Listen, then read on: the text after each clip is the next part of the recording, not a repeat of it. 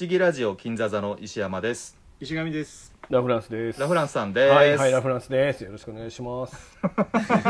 ろしくお願いします。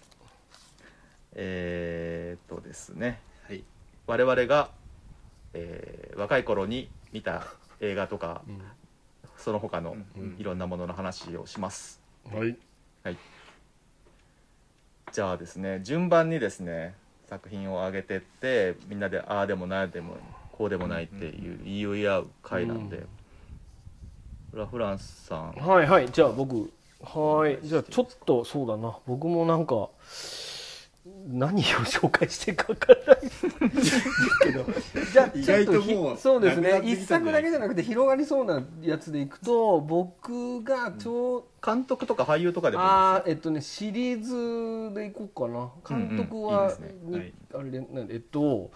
ちょうど僕がえーっとね高校生の時かなで新作で公開されたのが、えーえーっとね「007の」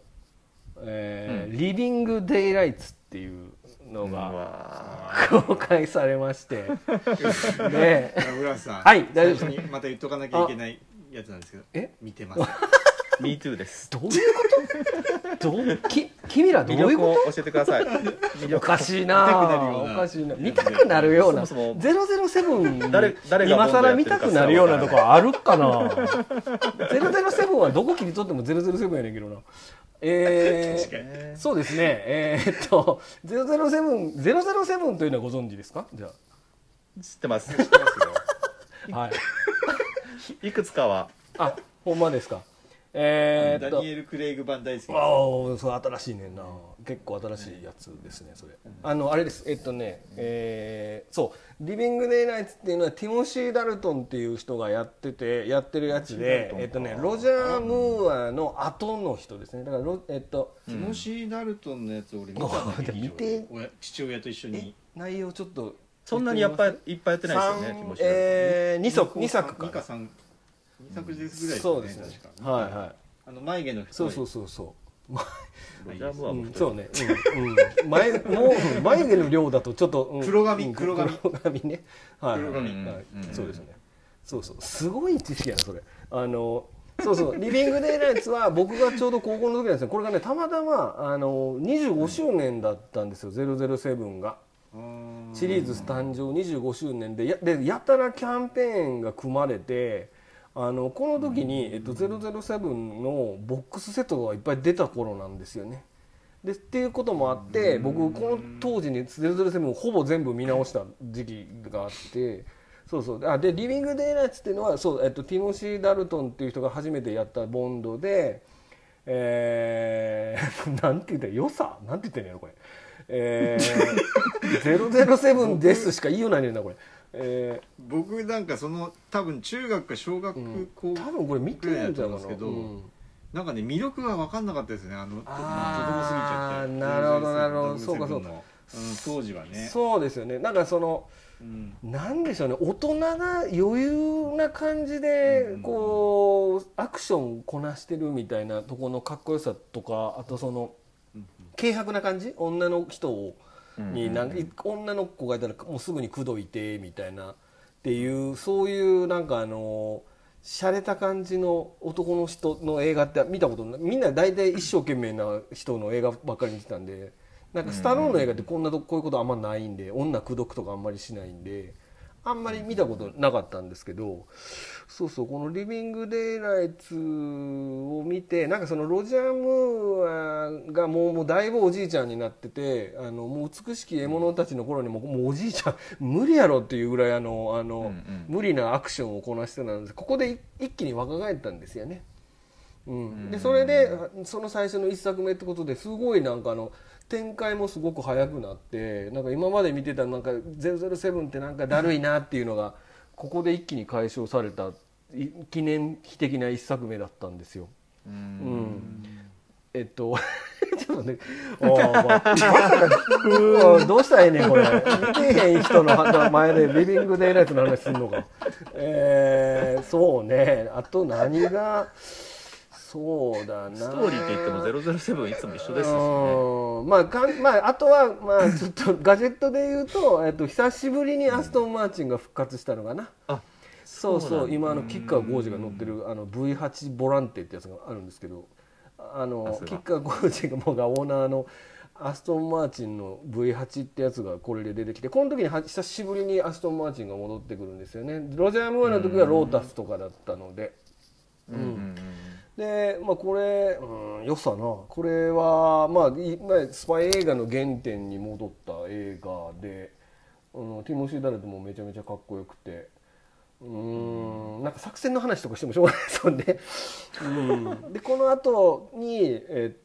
とピアス・ブロスなんですねだから、えっとこの、うんうんティモシー・ダルトンの後にピアス・ブロスナーになってやっぱり同じような路線のあの007シリーズになっていくので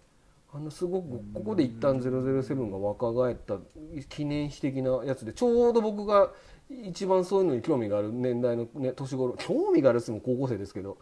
なんかモテたかったんでしょうね、なんかあのこういうのを見て、なんか憧れ的な憧れてたんじゃないですかね。ううん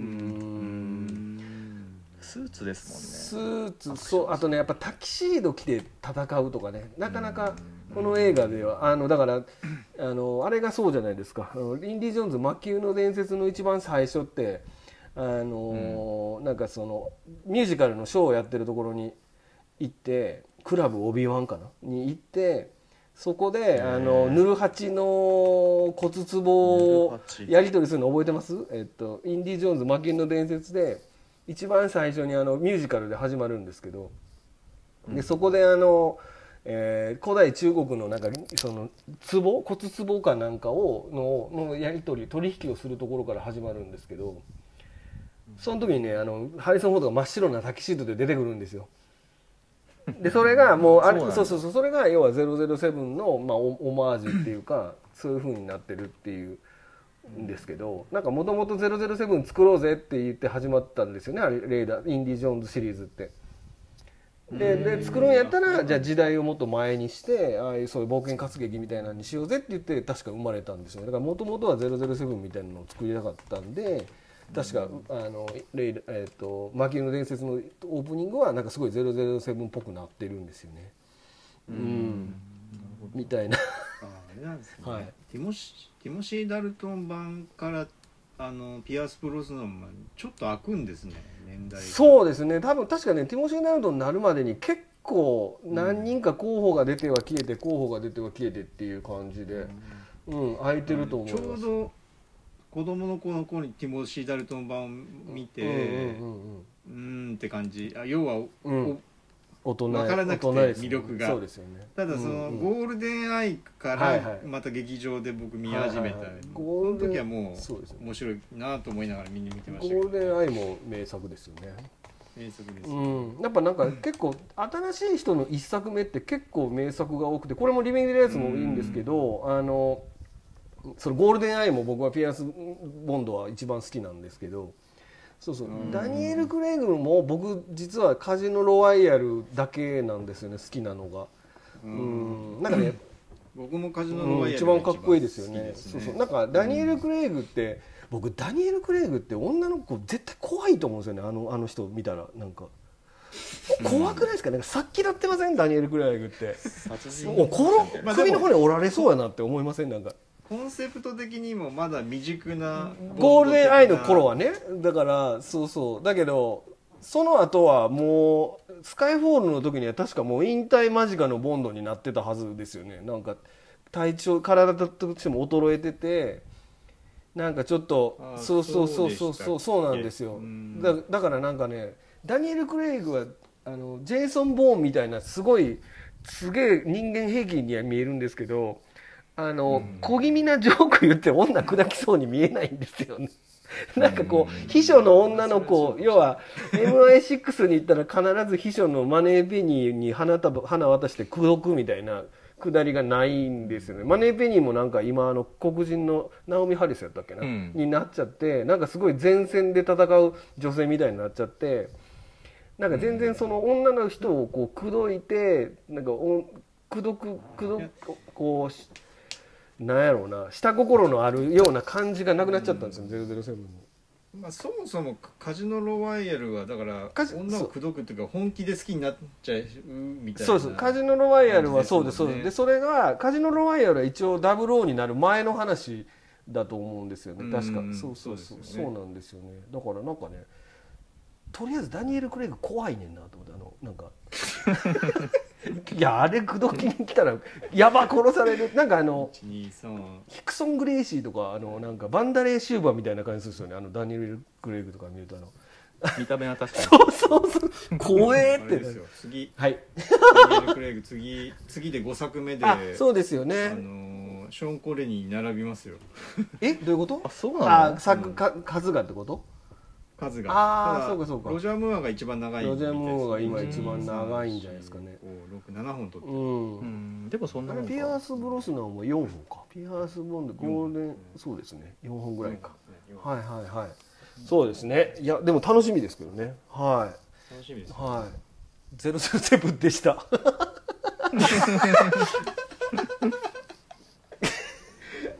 はいお願いします次いやいいんじゃないですかいいんじゃないですかねいいん見じゃないですかて見てない続きやねんなちょっとなんか選ぼう次ははい大丈夫でしょう次見てないって言われたらどうしようかなあーどうしようかなこれもまあまあ多分ここで石山さんがどなたかと話してたかと思うんですけど、うんうんえーっと大林映画、うん僕の僕の思い出に残ってる大林映画の話をするとですね、してくれしてくれえええーっとやっぱこれもいなんか日本へ僕がこう中高生頃はハリウッド映画が当然全盛で、うん日本映画なんてつまんねえし面白くねえなって思ってたところに一番最初に見たのが「青春でんでけでけでけ」っていう作品を高校生の時に見て、あれ面白いなと思い始めて。うんうんでそのえじゃあこの監督のちょっと他の見てみようと思ってふその後二人」とかう「んはるか」「ノスタルジー」まあその辺の年代の近辺に撮ったやつですようね、んを見て、まあ、なんかなんか変だぞと他の日本映画とは違うなんかがあると思い追いかけ始めてうんその後あのやっぱ、えー、と代表作って言われてるのか分かんないけど尾道三部作うんうんえー天候あ時をかける少女とか、うん転校生もそうかな寂しん坊もそうなのかなあ違うかな寂しん坊はそうでしょ寂しん坊はそうで、うんまあその辺のやつとかも見てやっぱりなんかその他の日本人監督とは違う何かをうんなんか感じて、まあ追っかけた最初の日本人の監督というか、うっんていうのがありますねラファーさんちなみに大林さん見てないんですすいません見てないですねそうなんですよそれねただね何僕も回かすごい見てるかっていうと、その辺の近年代のやつ「水の旅人女盛り」明日ぐらいまでとあと過去作品ぐらいしか見てなくて俺も大人になってから追っかけ派だからねうん、でもまあとにかく異常だよね異常だよねうんなんか女性の描き方がちょっといしちょっとだけ気持ち悪かったりとかして、うんなんかその2人とかを見るとさ、うんなんかこう女性のその生理とかの表現をうんなんかしたり日々でしたりするんですよ。はいはいはではるかのスタジオもちょっとそういう気があってかといってなんかこういう、まあ、職業監督的にせ編集伝的できるみたいなエンタメ作品も撮れたりもしてなんか面白い監督だなという思い出っていう感じなんですけどねう。ん俺の印象としてはまあ映画をこうおもちゃにしてるというかうん、うんうんうん映画で遊んでいる人、うんまあ実験だよね。あの非常にこう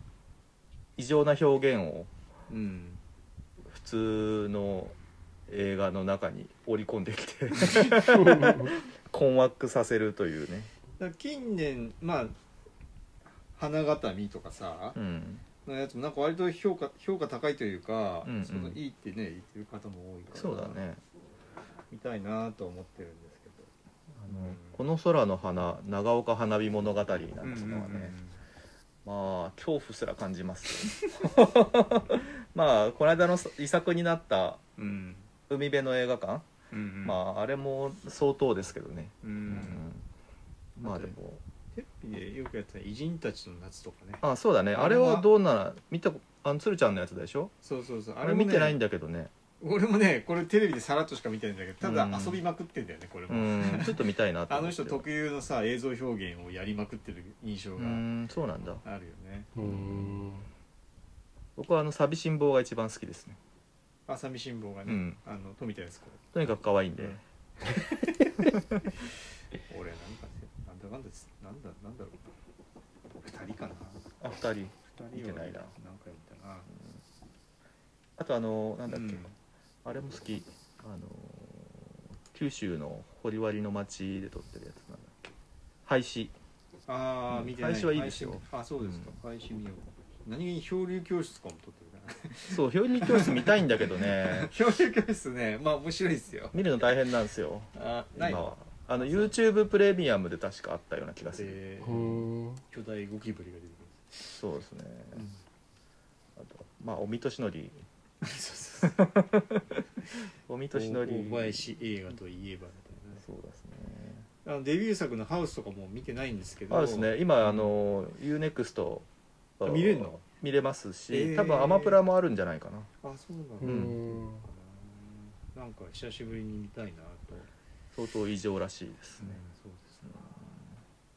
はいはい大林映画監督でしたあはい 狙われた学園もめちゃめちゃ異常ですけど、あ以上ですね、はい、変なんですよ表現がすげえ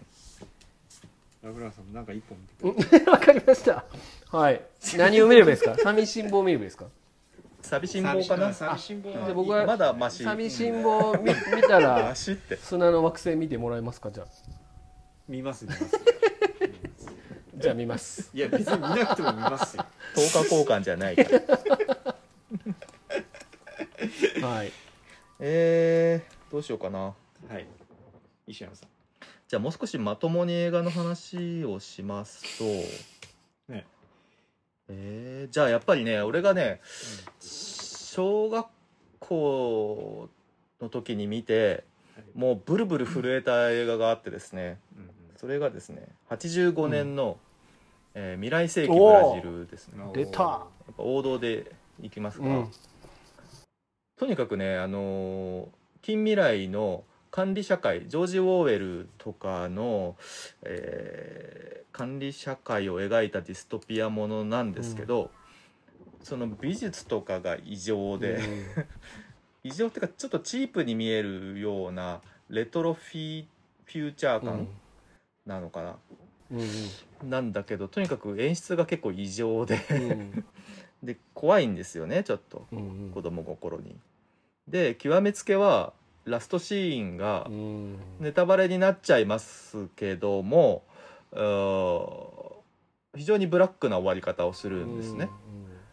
で僕は結構それを見て絶望してしまいまして、うん。映画ってこんなことしていいんだと思ってただそのトラウマが今の私のこの映画ってすごいものが見れるのかもしれないっていう気持ちを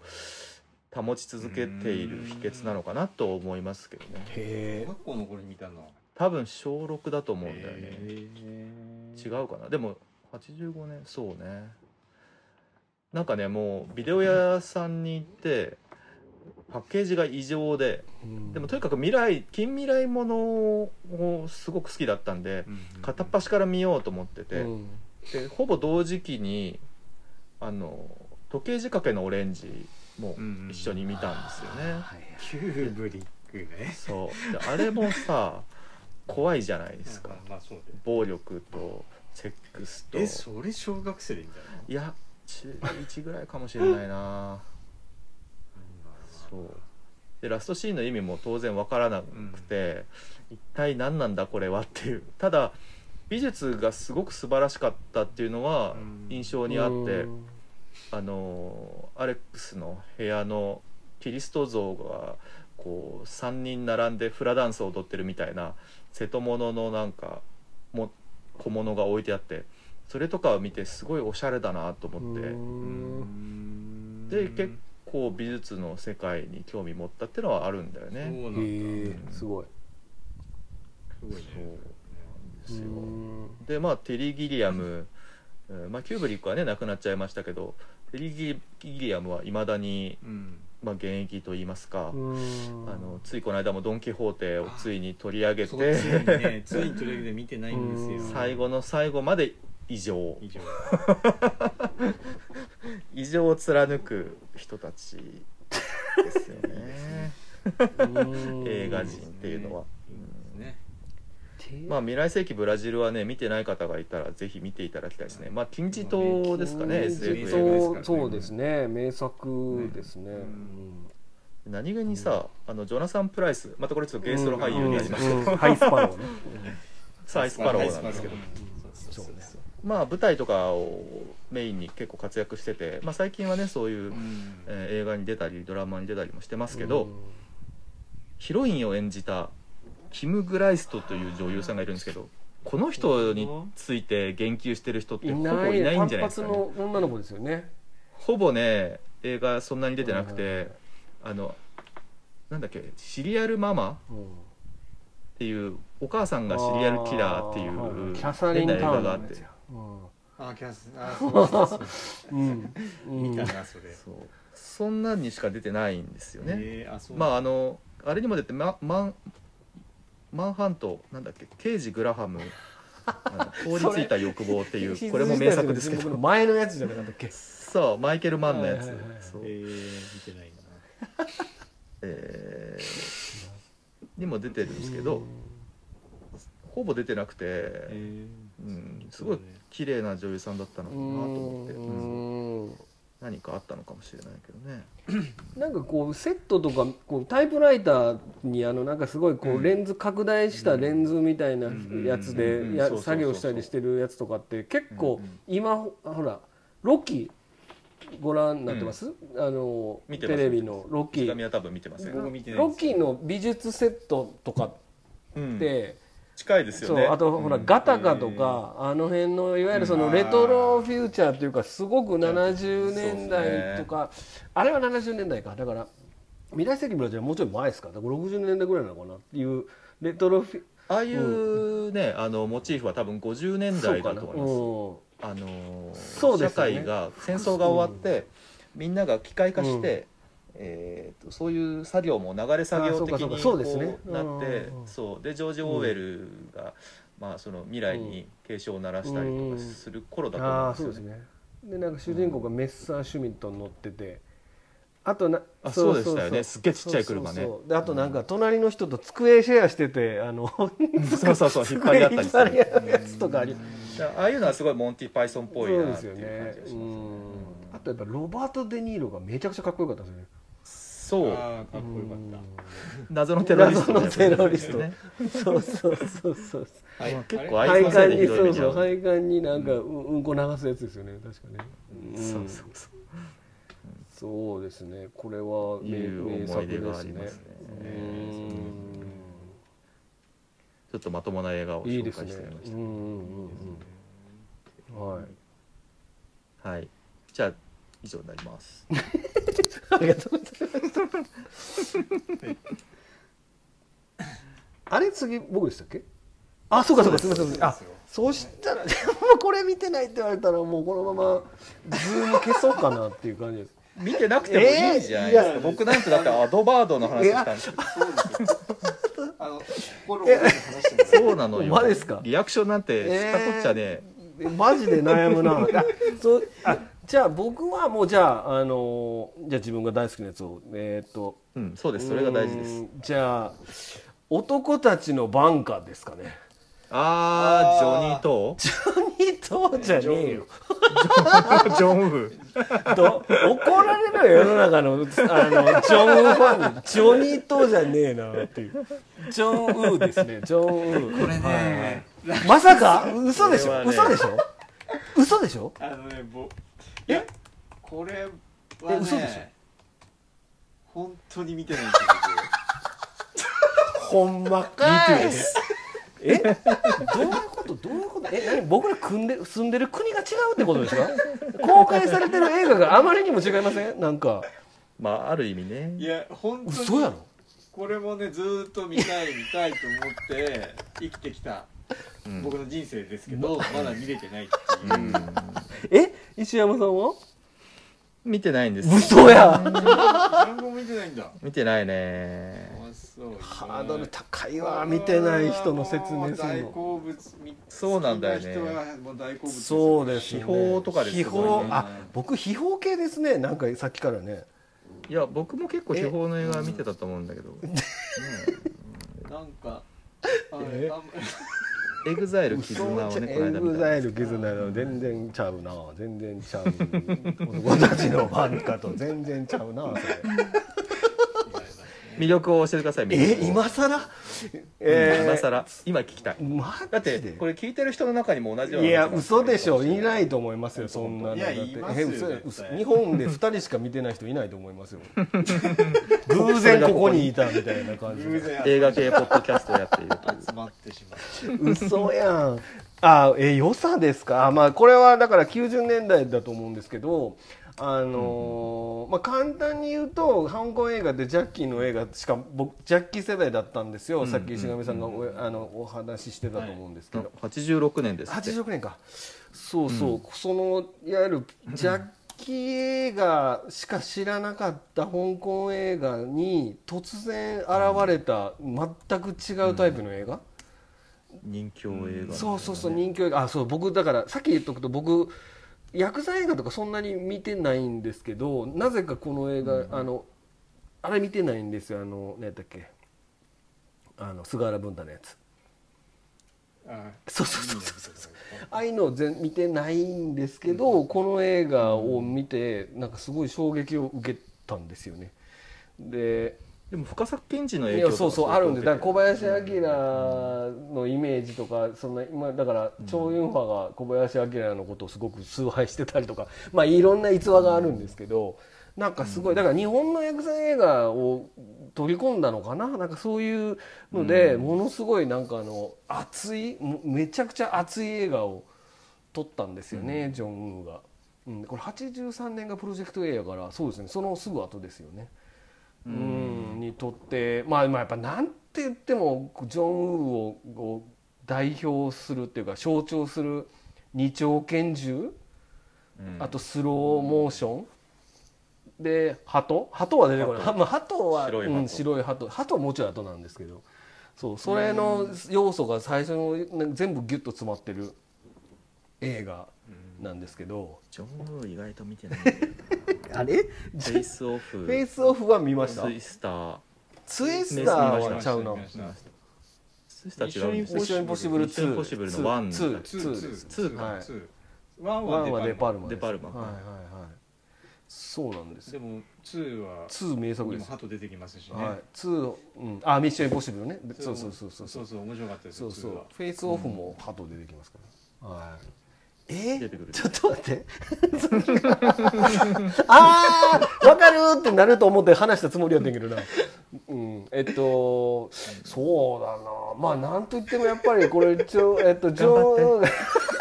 ラフランスさんこ頑ん張なっにてアウェーな初めてやな男たちの挽回した時に負けないで えもう心折れそうやわこれあのそうねれないでくださいいえいえ大丈夫ですよ上手の良さかまあやっぱりこれで、えっと、日曜拳銃とかがやっぱハリウッドとかにもみんなこう使うようになってうんあの やっぱり多大な影響を与えた名作ですねあのそうですねよね絶対ねあとちょっとこれすごく小ネタっていうかあれなんですけど今あの今韓国映画のあの「エクストリーム・ジョブ」っていう映画が、ああいや今、なんか多ね分ねやってましたね配信が始まってるんですよアマプラとかタダで見れるようになってるんストリームでジすョブはい、うんあのちょっとコメディそうですタッチ韓国では「パラサイト」よりも興行収入良かったっていう、あのへーやつがあるあのなんか潜入捜査官が潜入してる間にあのからチキン屋さんを始めたらチキン屋が儲かりすぎてあのチキン屋に転校しようかなみたいなそういうコメディ映画なんですけど。そういう話なんだ、はいへなんですけどあのそれをもしこれから見ようと思ってる方は、もう絶対に男たちの番組先にこっちをの見てと1と2両方を見てくださいあのもうそれを見ないでエ クストリームジョブを見る人はちょっと僕はちょっと許せないですね、はい、っていう許されないあそういや絶対見いひん な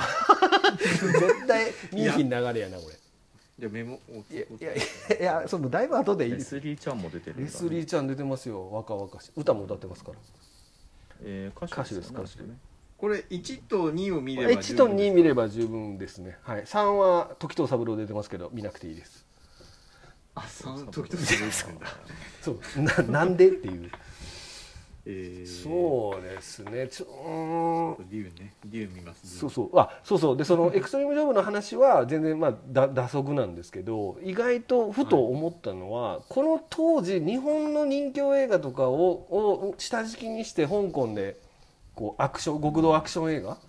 ていうのを作ってたんですよねちょあのジョン・ウーたちが。作ってたんですけど実は今その韓国映画のいわゆる極道系とか撮る人はえっとこの間「楽園の夜」とかあんまあのネットフリックスで公開されてあとうんうんうん VIB とか公開されてましたけど、あの辺の人気を極道アクション映画とか撮ってる監督たちがやっぱりこの頃の映画からインスパイアされてるんですよね。あのやっぱりちゅ、うんあのジョン・ウーとかをリスペクトしててそれをそのそれとそのリスペクトしてるなっていう映画を撮ってるんですよねほかあの韓国の人たちが。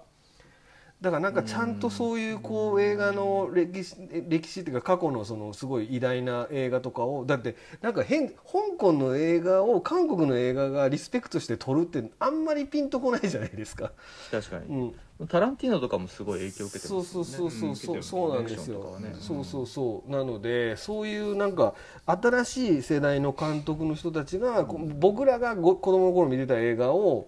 のオマージュみたいな感じで作り始めうんる。でタランティーノのオマージュ系ってもうちょい前じゃないですか。あまあそうのですね映画で片腕ドラゴンとかその辺でしょ。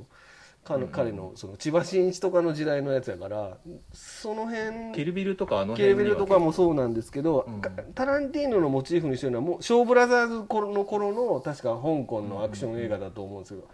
ジミー・ウォングとか出てるやつかなでそれよりも後なんですよ超あの要は超ユンファとかが出てくるのって当然80年代の後半ぐらいからなので。そのでその超インファの映画を見た人たちが今2000年代になってその超インファの映画をそのこうクラシックのあのこうなんなんていうんですかねこうマスターピースみたいな感じで見てでそれに影響を受けてまた新しい映画を撮ってるっていうのがなんかすごくこうああんか素敵って思うっていうか。うん、そういうもう世代ですよねだからぼ僕らが、誰かのえそのだからそうやなダーティーハリーをでコブラになってるっていう話してましたけど、そのじゃあコブラを見てコブラに影響を受けて撮るっていうことももちろんこれからありえるってことまあねなんですよね。うん、だからそういう世代僕らがそのリアルタイムで見てる映画が今クラシックの名盤になって新しい世代がそれをに影響を受けてまた新しいものを作るっていうふうにこう流れてるのはなんかすごく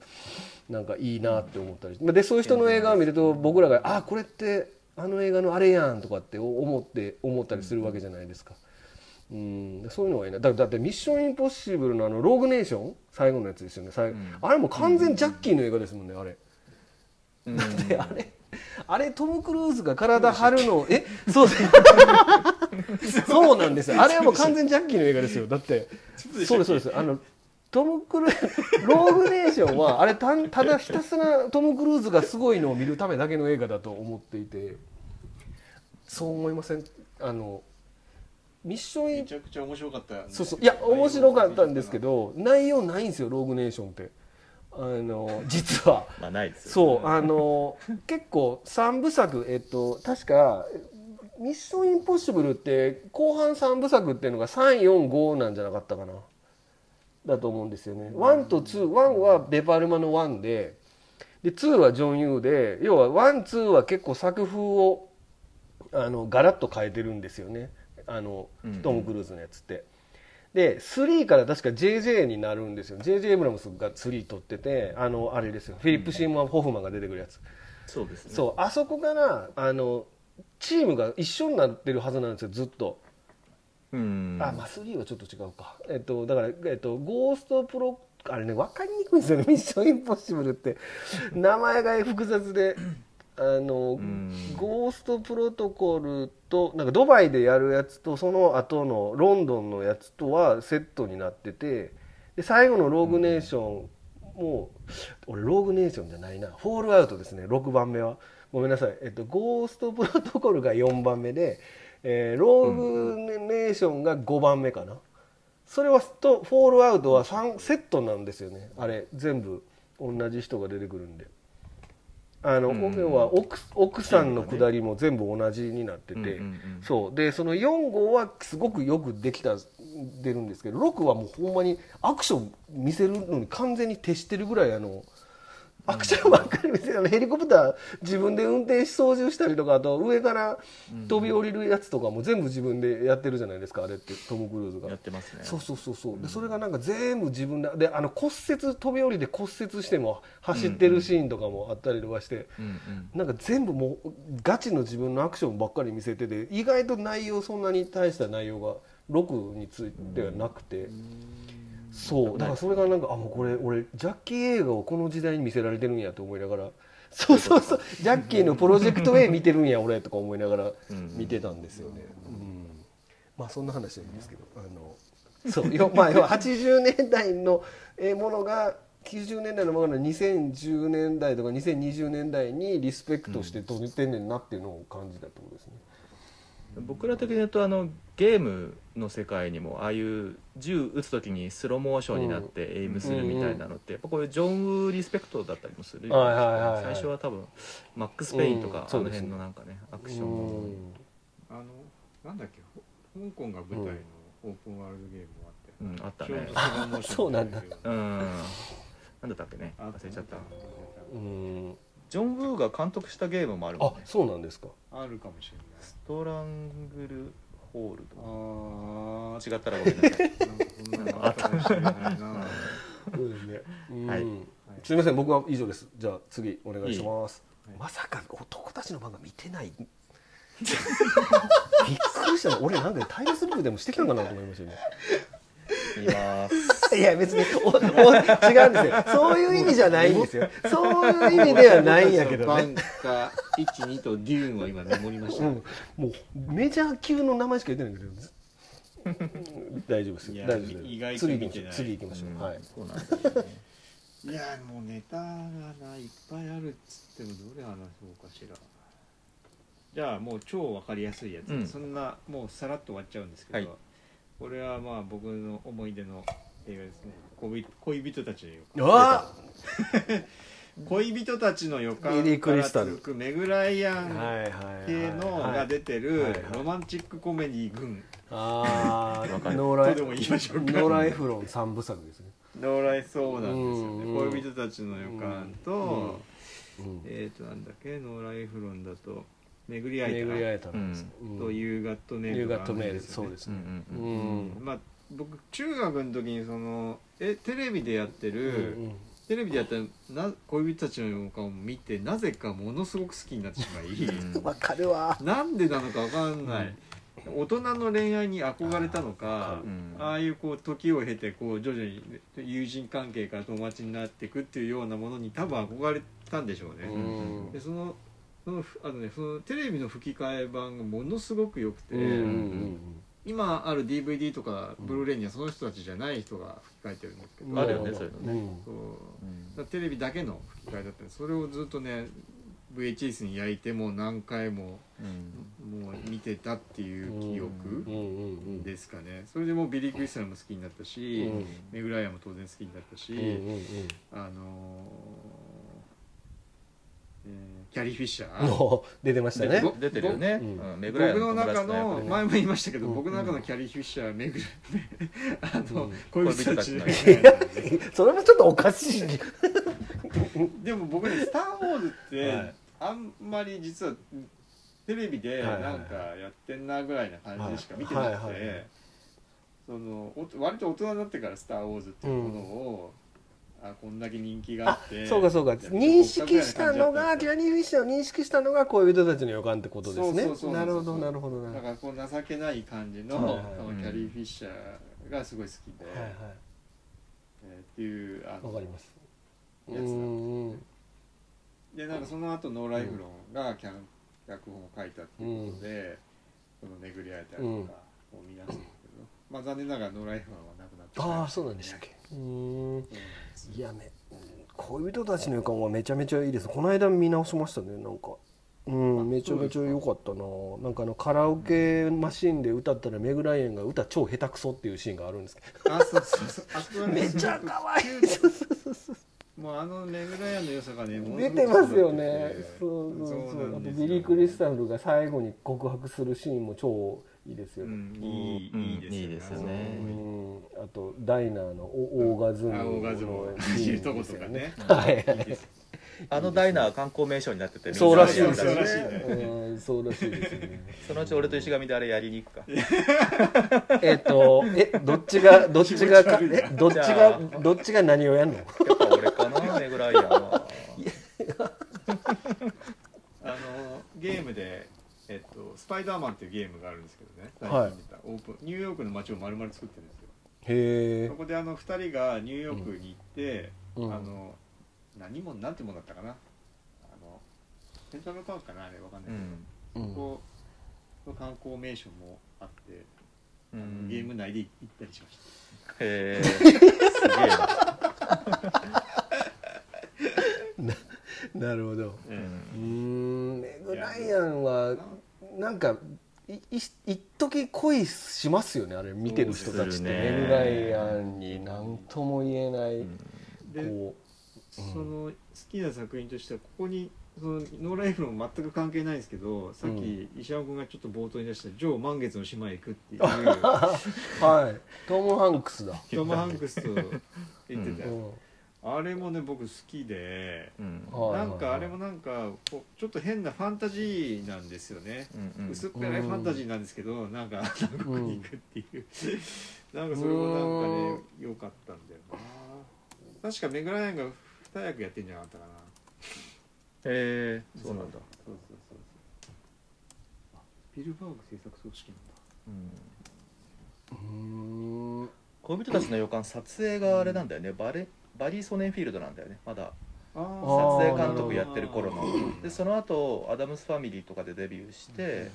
あの、うんミッション・イン・ブラックとか撮るようになるんだけどまだ最初、うんデビューはこの人カメラマンだからね、うん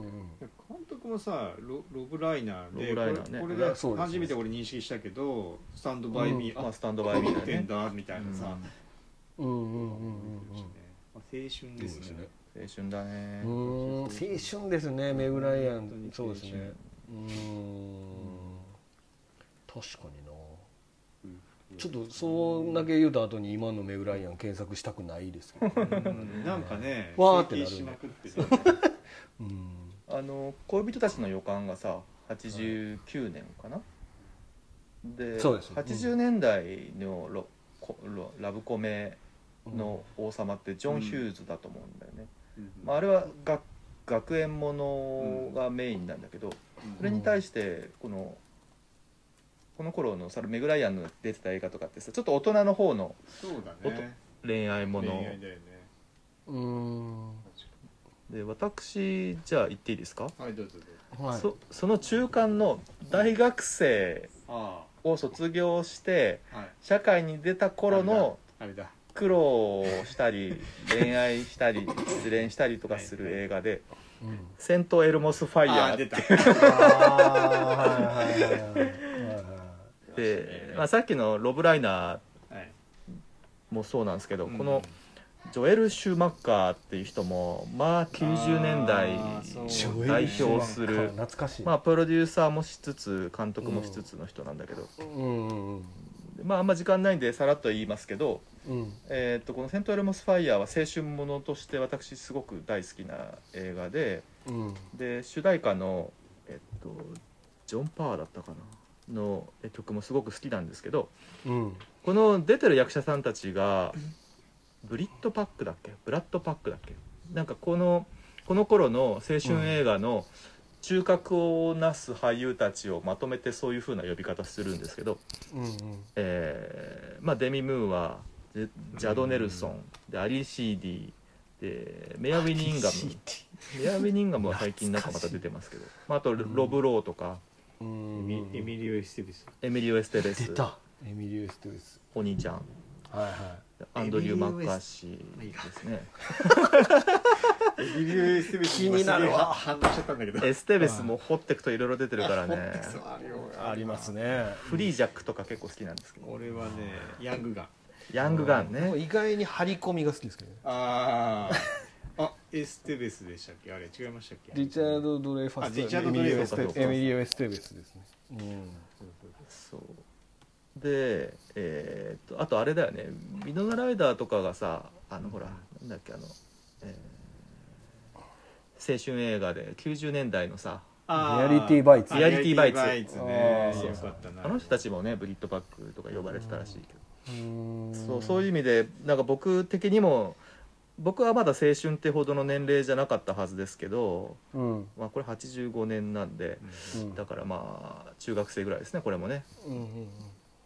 あまだ行ってないわ小学うん生音なんか大人ですね今日さっきから聞いてるとこれ小学なんか校だなだから公開してすぐ見たわけじゃないと思うんだけど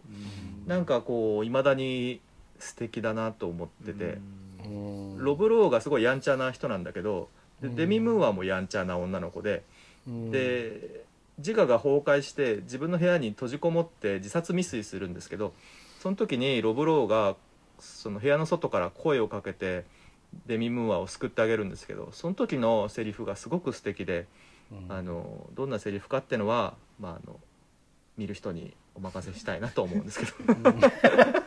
それは言う そこは まあ人生いろんなことあるけどうんまだ僕らは曲がり角を曲がろうとしてるだけでうんこうその先に行く途中に過ぎないということを言ってあげるので、うんあのいいですねごくいいんですね。へえなるほどでそこで「セント・エルモス・ファイア」っていう映画の題名に関わるうんセリフもあってそれもすごくいいんであの見ていただきたいですね。これは大人になってから石山さんに見てくれって言われてみましたね大人になってから見ちゃうとやっぱりちょっと違からうんだよ ね。何にも響響かなくひどいなていやいやごめんねって感じででもそれはしょうがないこ れまはあそりゃそうだ見ねる時期によって映画の見方でまもあ全そ然れ違はありうかますらねねうん確かになえー、今男たちの番組見ていいまいちって言われた ら俺メールあっいやあれはアク二ションの度と連絡しないかもしれないですけどアクションの力で見れると思 いますアクションの力でただなこるほどの「ねセント・エルモス・ファイア」はエミリオ・エステベスがめっちゃ良かったですねすげえバカなんですよそうだねうんなんかそのそれでもあれもいいんだよ結そ構うねあのコメディっぽい感じがすげえ良かったちょうど同時期にやっぱりこう青春と戦争を描いた「メンフィス・ベル」っていう映画もああってーこれも若い役者がすごいいっぱい出てて、うんさっきのあの「恋人たちの予感」のうん音楽担当してたハリー・コニック・ジュニアって人がいるんですけど、ああメイビーズベル出てまあーメイすビーズベルねやこの人はあの、うん出演もしててああそうだそうだそうだしいろんな人出ててショーン・アンスティも出てるしね、まあ、シューモー・ディーンとか、そうですねエリック・ストルツとか出てますけど、ハリコニックジュニア意外にあインディペンデンスデーに出てますもんねあマジそそううなんだそうなんだウィル・スミスの相棒ですよえそうでしたっけそうでしたっえーそうなんです そうなんですよ、ハリーハリー・コニック・ジュニアの恋人たちの予感のサントラがあるんですけどうんあーあるねなんかあ僕のあのうんサントラでがっかりするパターンのサントラってあるじゃないですかあーただ劇中の曲がうん使われなくて新たに入れ直したそうなんだよハリねー・コニック・ジュニアがそうなんですよ歌って歌ってんですよあいやれいやいやいや謎ですよねあのサントラえお誰誰ってなんですよいやねいやそうじゃないっていうやつそうサッチモじゃねえんだっていうあそのうなんですよあれ謎ですよねねあれあなんでああいうことしてるんですわかるわあれ本当に すげえわかるなあの頃ハリコニックジュニアなんかウイスキーかなんかの CM あもやってて、ねはいはい結構売れてたんですよねそうそうそうそうそうそうわかるすげえわかるなあれってなるんですよねそんな感じですかねそうですねあれありがとうございましたえー、っとぜひですね,、はいえーそうですね第2弾第3そう弾ですと、ねこれはそうですねまだまだ他のあのあれですかね他の方にもそうですね出ていただいて、あちそょうっですとねこあとういこれろいろうん聞いていただいてる方もねこんなのもあったぞみたいな、うん僕の青春はこれです私の大好きな映画はこれですっていうのそがうですねあったら、うんうんメールをねいただいて もツイッターにわ我こそ DM かなうん我こそはは そうですねはいねそうですいいじゃないいですかやー今日はちょっと衝撃の事実やったな見まいすやいやとりあえずいや別見に見まなすくていいん ですよ全い然見てやいやこれはいい機会ですよびっくだりしただけっだてっいたつかは見なきゃいけないスタートレイクも見ますいけないやで僕寂しん坊見ます つ寂しいもう見なくていいないえや見てくださいはい見ます見ますいやいい機会なんで僕もね機会いただいたんではいはいありがとうございましたありがとうございました、ありがとうございまし本た当にお三楽しかった方ですねあ、はいお二方だったはいではここまでお送りしたのは石山としがみとラフランスでしたあまたよろしくお願いしりまがすとうございましたありがとうございました